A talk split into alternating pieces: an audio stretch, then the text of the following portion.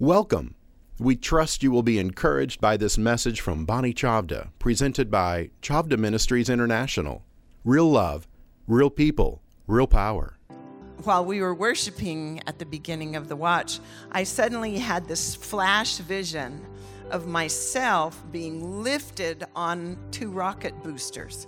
And I realized that the watch, corporate prayer, and the presence of the Holy Spirit, whether you're here in the sanctuary or joining with us online, as many of you are from other nations and across this nation, the, the event of corporate prayer in the presence of the Holy Spirit is like a rocket booster, like rocket boosters. I was thinking again this afternoon in many of the themes that, that you're speaking to us about, Rich, and how thankful I am to be able to rely on the fact that we get to do this every week together and have been doing so. And I was reflecting back, it's been 25, going on 26 years now. And for me personally, this is my petrol station. week to week, no matter what. And I, you know, I know you can just feel like, oh, it's the end of the week, and oh, but man, once you get under the dome of the corporate prayer of the watch, and somehow in a mystery, the fact that so many have been doing this in tandem rhythms for so many years, there is something in it that is like a fine wine. I don't know exactly, but there is, you know, Israel has the Iron Dome. Well, I believe the watch has a glory dome. And you come under it, and suddenly the sound of the world, the raging of the enemy, has a different tone. There is a, a removal from it and a regrounding, like Rich said. And it's interesting because um, this evening I was, my plan and all these notes up here was literally to go to the Word and remind us in the context of the world around us. When our watch focus is prayer for the peace of Jerusalem prayer for Israel, prayer for the whole Middle East, but especially where over 1,500 rockets have been launched and landed. And now, more than ever, right in uh, the outskirts of Jerusalem and several of the other cities in Israel that uh, really historically or for the last 20 years, those particular areas have not been so targeted um, by the Palestinians and by Hamas, by the terrorists. So, our watch focus was for that crisis that is continuing to escalate, for our friends and our loved ones, our family members there, the people on both sides, the innocents who are being used by the terrorist groups as human shields. They intentionally build their metro, their networking uh, centers in the midst of the population centers, um, specifically as an opportunity that when these troubles are stirred up, and if there's any retaliation for aggressive action, then they claim before the world all the innocent lives being lost. And it's true, but the people in authority there own all of the liability for not only initiating the acts of terror, but intentionally using their people, their populations, as a shield around them when retaliation comes. Uh, and then, secondarily, for the recovery of America in the face of really the most astoundingly bizarre decision making that has been going on and that continues to go on. And we see before us daily the literal, irrational, manipulative, and sometimes just blatant lying in the use of politics for everything, in the um, strangulation of economic powers, um, just just things that are ludicrous that are being accepted as policy decisions.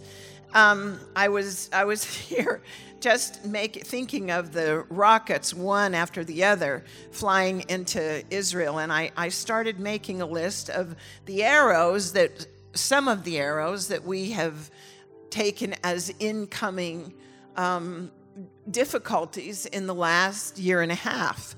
The intense political divide, riots, a sharp rise in violent crime, the coronavirus, disease, death, and isolation from it, economic shutdown, disruption of supply lines, financial uncertainty, various storms in many places in our nation, the marginalization and assault on personal liberty, the demonization, demonization more than ever of Judeo Christian values, increased exaltation of evil and the confusion of moral values, blatant manipulation and falsehood from government institutions and private companies like social media and the major corporations, questionable administrative policies, science being twisted and used uh, for political reasoning.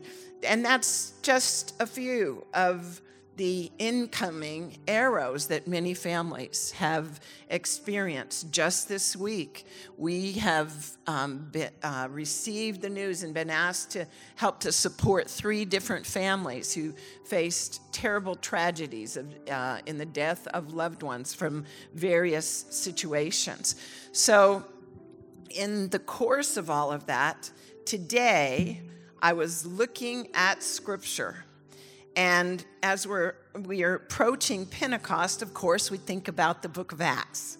And the book of Acts is really where we should be right now because of its contents, its, its context, its veracity, and its good news.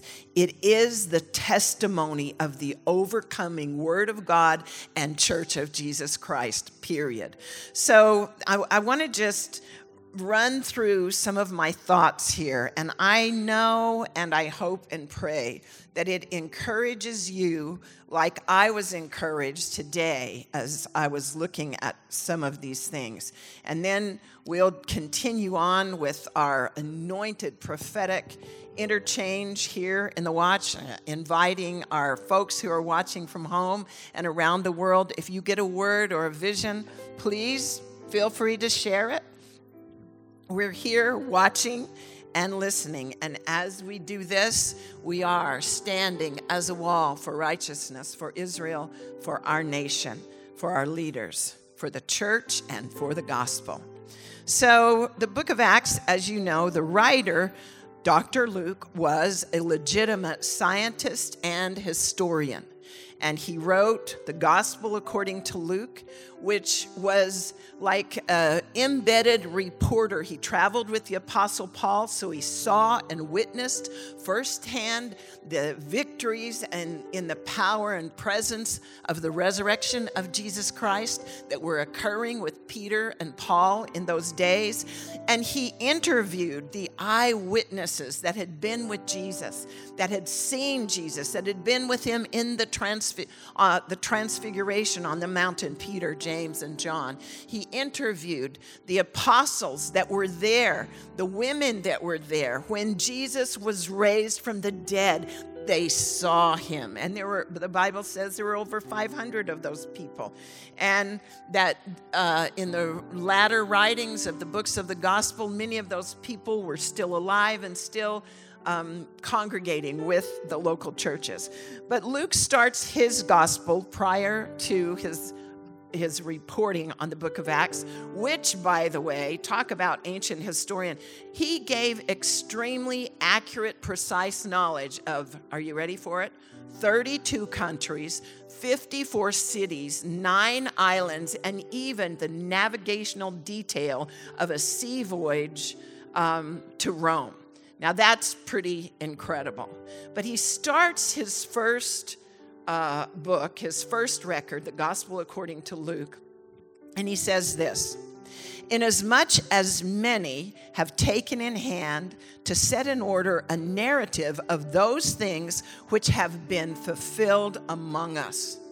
Say, those things which have been fulfilled among us. And ministers of the word delivered them to us. It seemed good to me also, having had a perfect understanding of all things from the very first, to write to you an orderly account, most excellent Theophilus, who was a Roman, by the way, that you may know the certainty of those things in which you were instructed. If there is one thing that probably every person in the world is longing for and looking for right now, it's confidence, it is certainty. And here is the answer. Luke says to us, I'm writing this stuff to you so that you might have confidence, that you might know for certain certain things that you can take to the bank in every season and every circumstance. And we know that Luke's gospel ends with the resurrection. The resurrection of Jesus. The resurrection changes everything. The resurrection is the reason we are here today knowing God, full of the Holy Spirit, and believing the gospel. It is because of the reality of the resurrection. The resurrection blew a hole in world history. And any of the secularists have to struggle to try and patch that hole it's impossible because of the resurrection. And then um, Luke begins his Acts of the Apostle, his report. He begins it with this The former account I made, O Theophilus, writing again to the Romans, of all that Jesus began both to do and teach. Say, do and teach. But he says, I wrote before about how it began until the day in which he was taken up, after he, through the Holy Spirit, had given commandment to the apostles whom he had chosen, to whom he also presented himself alive after his suffering. Eyewitnesses, they were there by many infallible proofs. Say, alive after suffering by many infallible proofs, being seen by them. Say, seen. Eyewitnesses, seen by them during 40 days and speaking of the things pertaining to the kingdom of God. And then, of course, we know that the next act in this great unfolding redemption drama was the sending of the Holy Spirit to indwell and surround everyone who believes, not only in that day, but all the way to our generation and forward until Jesus comes. So, this is our context, friends. Jesus commanded them to wait for the promise. You can be certain of this. You are recipients of the infallible promise of the Father.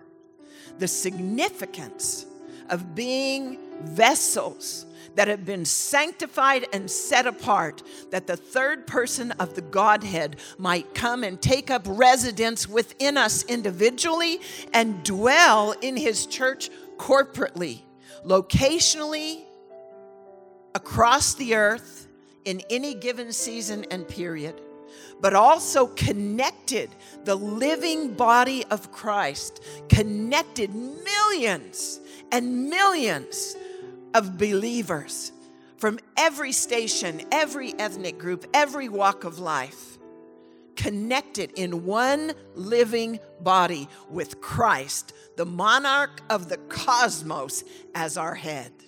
And he is reigning and ruling.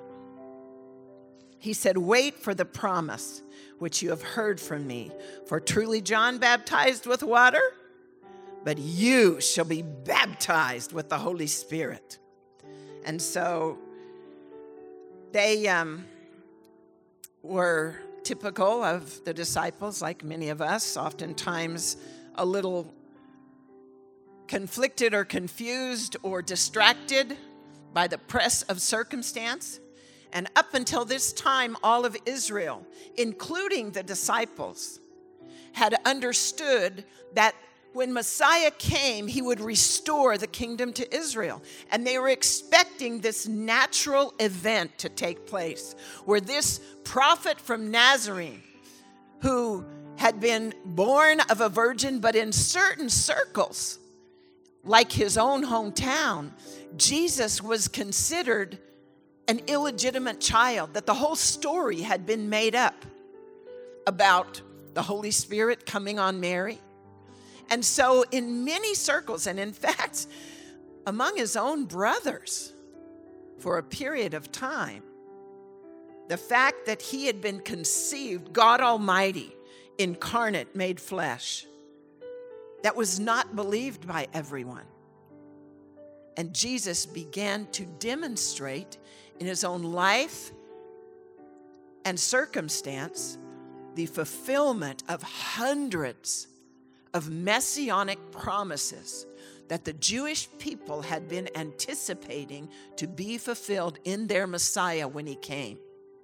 And one after the other, Jesus Christ in the flesh became the fulfillment in front of their eyes of those prophetic promises, all the way to the one they never expected the suffering servant who would be given as a sin offering for the atonement of the sins of the people.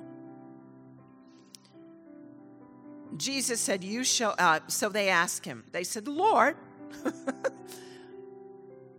this is the resurrected Savior they're talking to. and they revert to their natural thinking, what their anticipation of events is going to be. And so they say to him, Jesus, is it now you're going to kick out the Romans and ascend the throne of Israel, restore the kingdom of David, give Israel peace, fulfill all the promises of Abraham? But what they didn't know is that there was more to the story of salvation than just Israel. That this great good news was meant to break out of one group and go to the whole world. And just like way before, when God called Abraham out of his own country, people, context, the Gentiles, called him out of the Gentile world in a new walk with God to establish the covenant that would usher in the Messiah the chosen son. Here we come around full circle. It says, God appeared to Abraham and called him out. And here now, as we look into the Acts of the Apostles, one of the great events that occurs early is God appears to another Jew named Saul and calls Saul out of that identity and in back into the Gentile world with the salvation message. So beautiful the way God works. But Jesus said, You will receive the, only the Father. Say, it is not for you. It is not for you. Look at your neighbor. It is not for you. And and I appreciate Rick Richie's eschatology because it's right on. It is not for you to know times or seasons which the Father has put in His own authority. When will the end of all things be? Is it now? But, so there is an answer to that. And it's a more legitimate answer than knowing a time and a date. It is the solution for living through every other time and circumstance up until that moment the Father has chosen. But you shall receive power when the Holy Spirit has come upon you. And it's not just to give us grace to face our circumstance, it's for a reason. And it's a singular reason. And may God refresh and restore to us each individually the reason for the sending of the Holy Spirit. Not just to comfort and guide and help and teach us. No, but you and you shall be witnesses to me. Witnesses. Remember that little flame of fire? That came, the manifest presence of the Shekinah, the person of the Holy Spirit, that was in the pillar and cloud over the whole congregation of Israel while they traveled in the wilderness and then rested over the ark in the temple. Now, suddenly, on the day of Pentecost, after the resurrection, the King of glory had ascended. You know, when a monarch takes his throne, when a queen takes her throne, what do they do? They ascend and sit on an ancient chair that is the representation holding all authority of that nation, that people, that region. Well, in the ascension, the apostles, the disciples that were present saw the King of glory ascend and take his place on his throne. Acts chapter 1, verse 9. Now, when he had spoken these things, they watched. Say, they watched. May the Lord speak to us. Do you remember Jesus said, Watch and pray, but will I find faith when I come? Say, they watched. He was taken up. Say, up ascending. And a cloud received him out of their sight. And while they looked steadfastly toward heaven as he went up, behold, two men stood by them in white apparel, who also said, Men of Galilee, why do you stand gazing up into heaven? This same Jesus who was taken up from you into heaven will so come in like manner as you saw him go in to heaven. Five times it affirms and confirms they were eyewitnesses of the event. And Jesus didn't just go up and up and up and up and up and get smaller and smaller and smaller until he, you know, disappeared into the ether. It said he went up and a cloud received him. He took his place on the throne. And even that event of them seeing him ascend and the cloud enfolding him demonstrated a very thin, if you will, barrier between the natural and supernatural realms. And we know that the writer of the book of Hebrews exhorts us that we have now come as living members of the body of Christ, our head seated as the monarch of the universe on that throne, that we are connected in the natural to that supernatural realm continually. And so we can take courage. And as the writer said, as Luke said when he wrote his gospel, I'm writing these things to you so that you can have confidence and know for certain. Praise the Lord. So they're eyewitnesses here. The book of Acts, it speaks to the crisis of confidence in our day. Luke was, as I said, an ancient historian and contemporary historians and scientists looking over his writings are impressed at the accuracy and knowledge that he had of geography, of science, of the material and the metaphysical world, and how he gave record to that.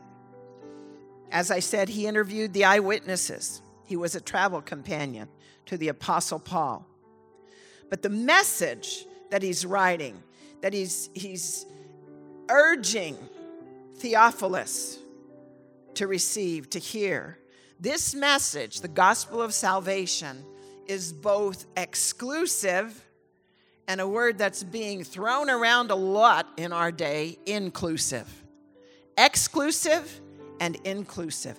Exclusive in that there is only one name, one name, one way for this message to make its way home to the hearts of men and women the name of Jesus as the Son of God and the Savior of the world, as the Son of Man who suffered and died and then was raised from the dead and ascended into heaven. So it's exclusive. Not all roads lead to God, lead to God and certainly not all paths lead to forgiveness of sins. There is only one the gospel, the message of the Lord Jesus.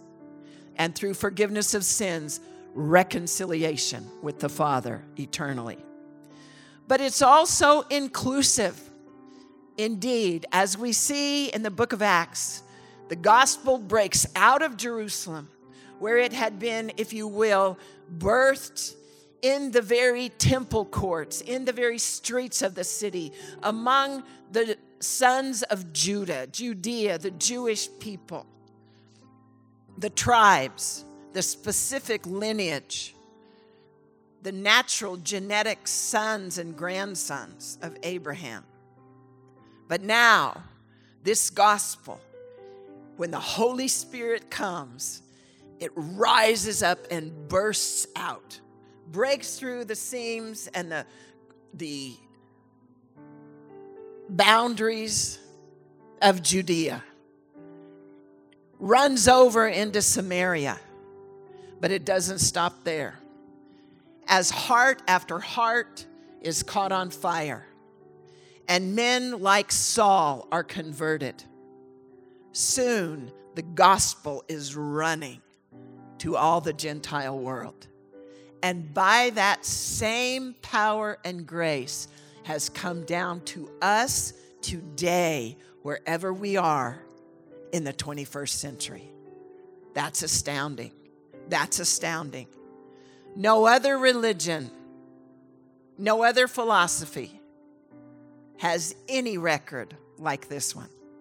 It is both naturally relevant and supernaturally real.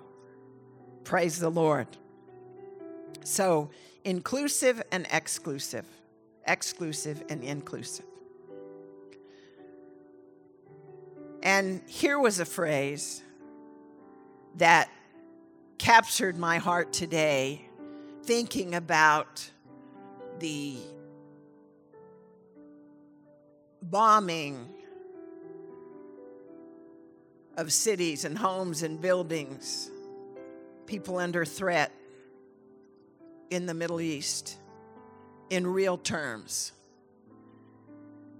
And how, in a way, there have been many families, many lives, many businesses, many nations that have been being bombarded, one difficulty after the other incessantly and seeming increasingly. And we don't know if we're just hearing all these things more because of our global connection of information, or if it's possible, like Jesus said, that as we approach the end times, that wars, rumors of wars, pandemics, diseases, earthquakes, things like this will continue to increase. Violence, lovers of self rather than lovers of God. The book of Acts is full of defections from the faith, of betrayals, of arrests,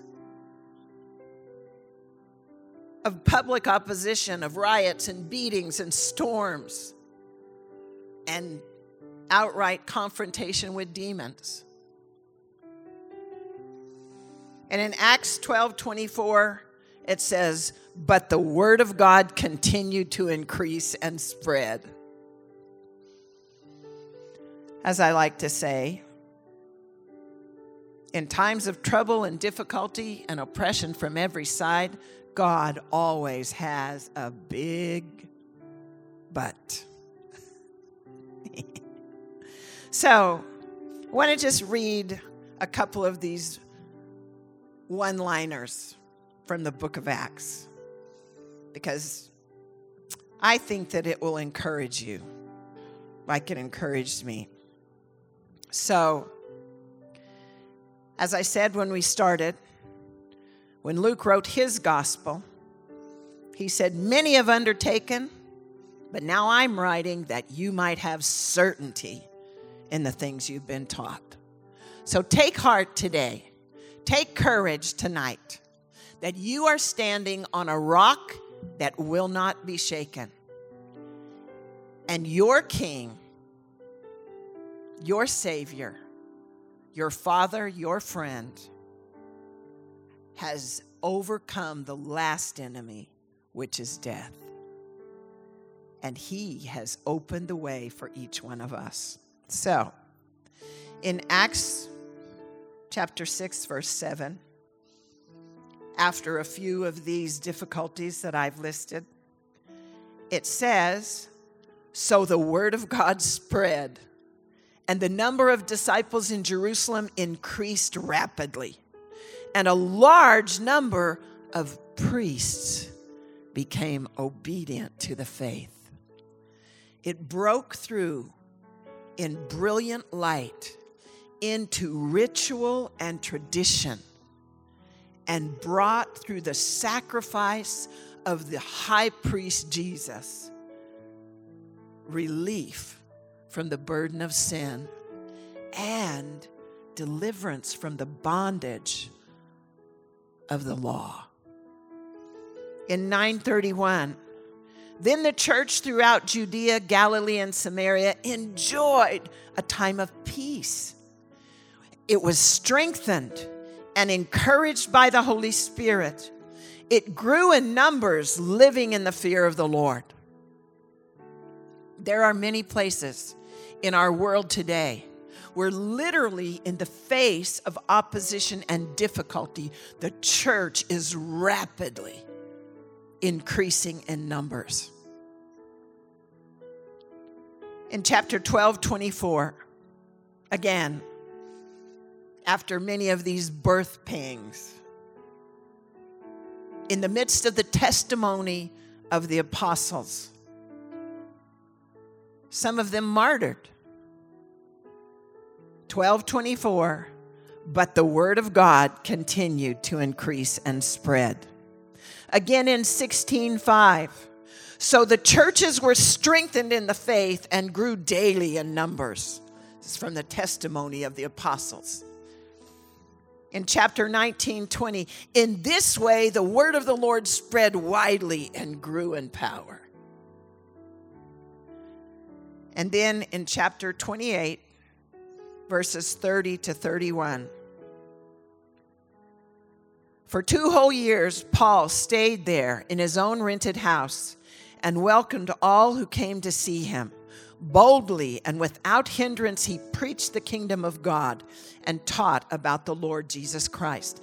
This was a man under house arrest, under the sentence of death, wherein ultimately confronting the highest authority, the ultimate power, political power in the world with the gospel of Jesus Christ, knowing that ultimately his execution was coming. And what did he do? Day in and day out, provided for himself, welcomed everyone who came to see him, and boldly, without any reservation, preached the kingdom of God and taught about the Lord Jesus Christ. That, my friends, is living in reality and victory. It is living with your foot firmly in the natural world and your other foot firmly planted in the supernatural realm.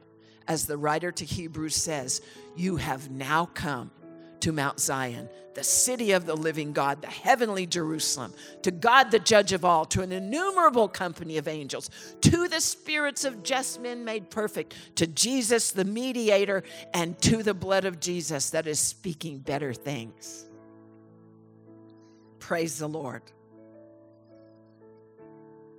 Luke's gospel is about what Jesus began to say and do. The book of Acts is what Jesus continued to do after his ascension as monarch to his throne. Continued to do in the church through the apostles in witness to the gospel.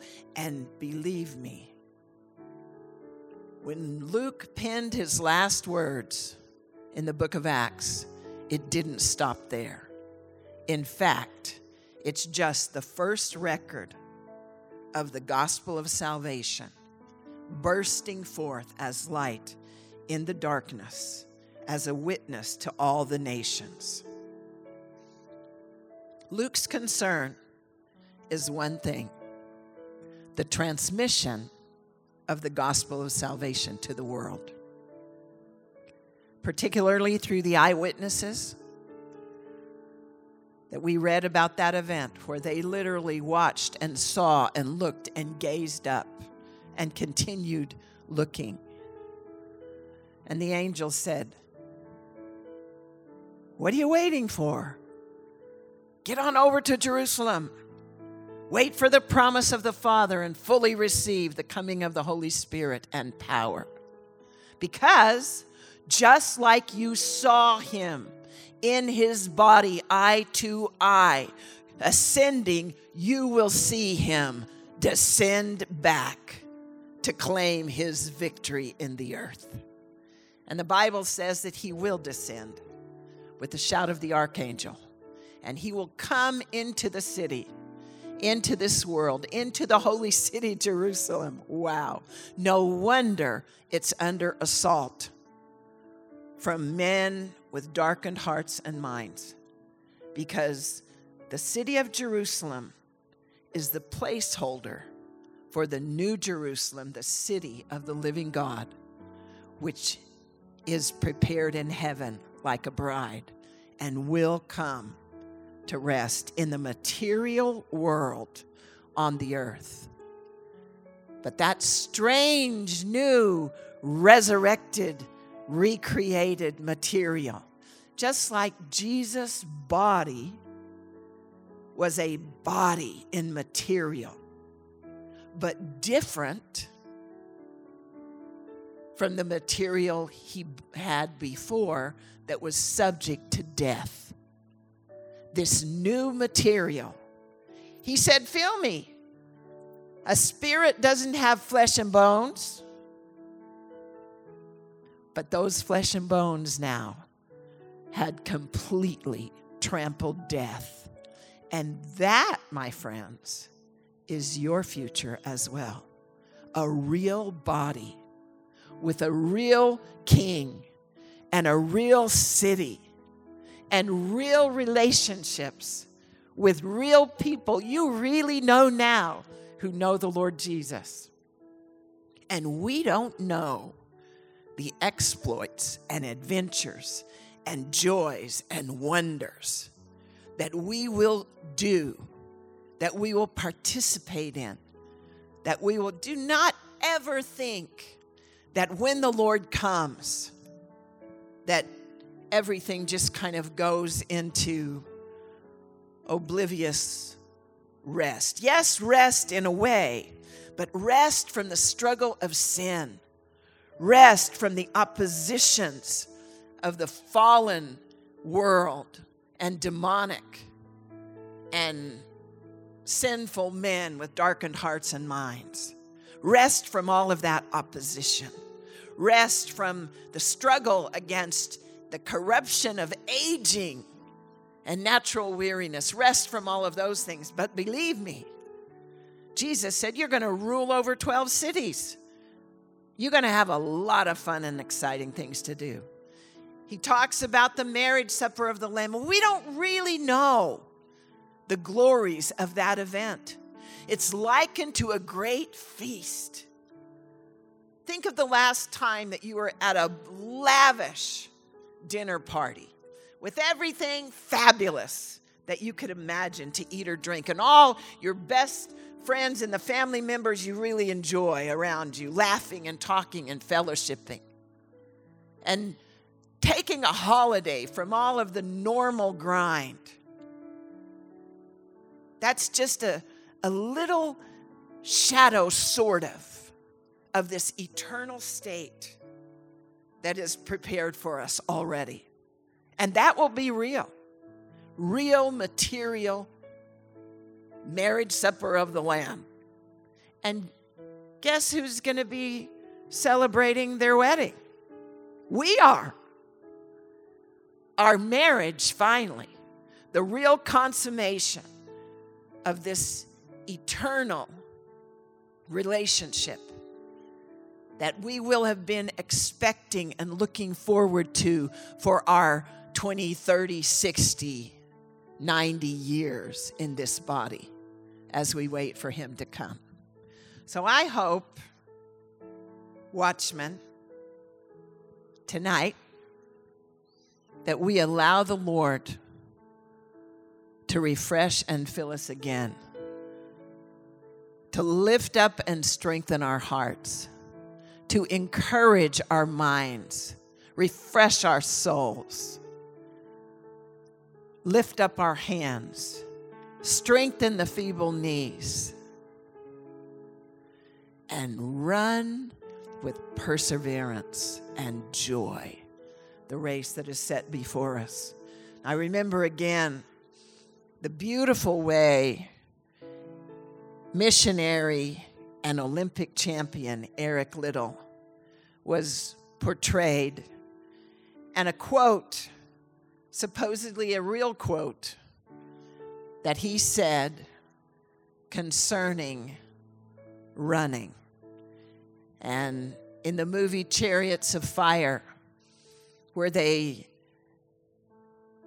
show his devotion and commitment to Christ and his witness and testimony in the midst of the other Olympic champions, the very ones he competed against, and how he was immovable, uncompromising in his devotion and his following of the Lord. But in the same time, his religious family and friends, knowing he had a calling to the mission field, were pressuring him to stop with all this running business, stop with all this Olympic contest, and pay attention to his spiritual call. And in the movie, there's a scene where he says, But you don't understand. I feel God's pleasure when I run. And so tonight, in this season, watchmen, May you feel the pleasure of God as you gird up your loins. Receive afresh the encouragement of the Holy Spirit. And starting afresh tonight, run with patience the race that is set before us. Amen. Amen. We hope you enjoyed this message. To order more great resources by Bonnie Chavda, visit us at chavdaministries.org. For a full catalog of our products, you can call us at 1 800 730 6264. God bless you.